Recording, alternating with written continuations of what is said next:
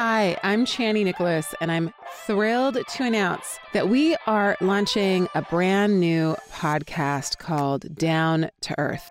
Each month, join me and professional astrologers and my teammates, Thea Anderson and Eliza Robertson, as we dissect and unpack how the astrology has been showing up in the news, in pop culture, in politics, in our lives, and everywhere in between. And then at the same time, I will take down my nemesis. Exactly. and like, what a power move. That's Mars and Scorpio.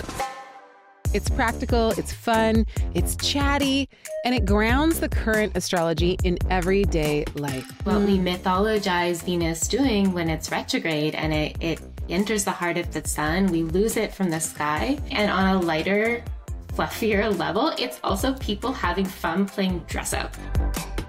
So, if you've ever wondered how astrology actually works, this is the show for you. In each episode, we break down how the movements of the sky show up here on Earth in real time. We even peek ahead into the future astrology to give you tips on how to work with the upcoming headline making moments.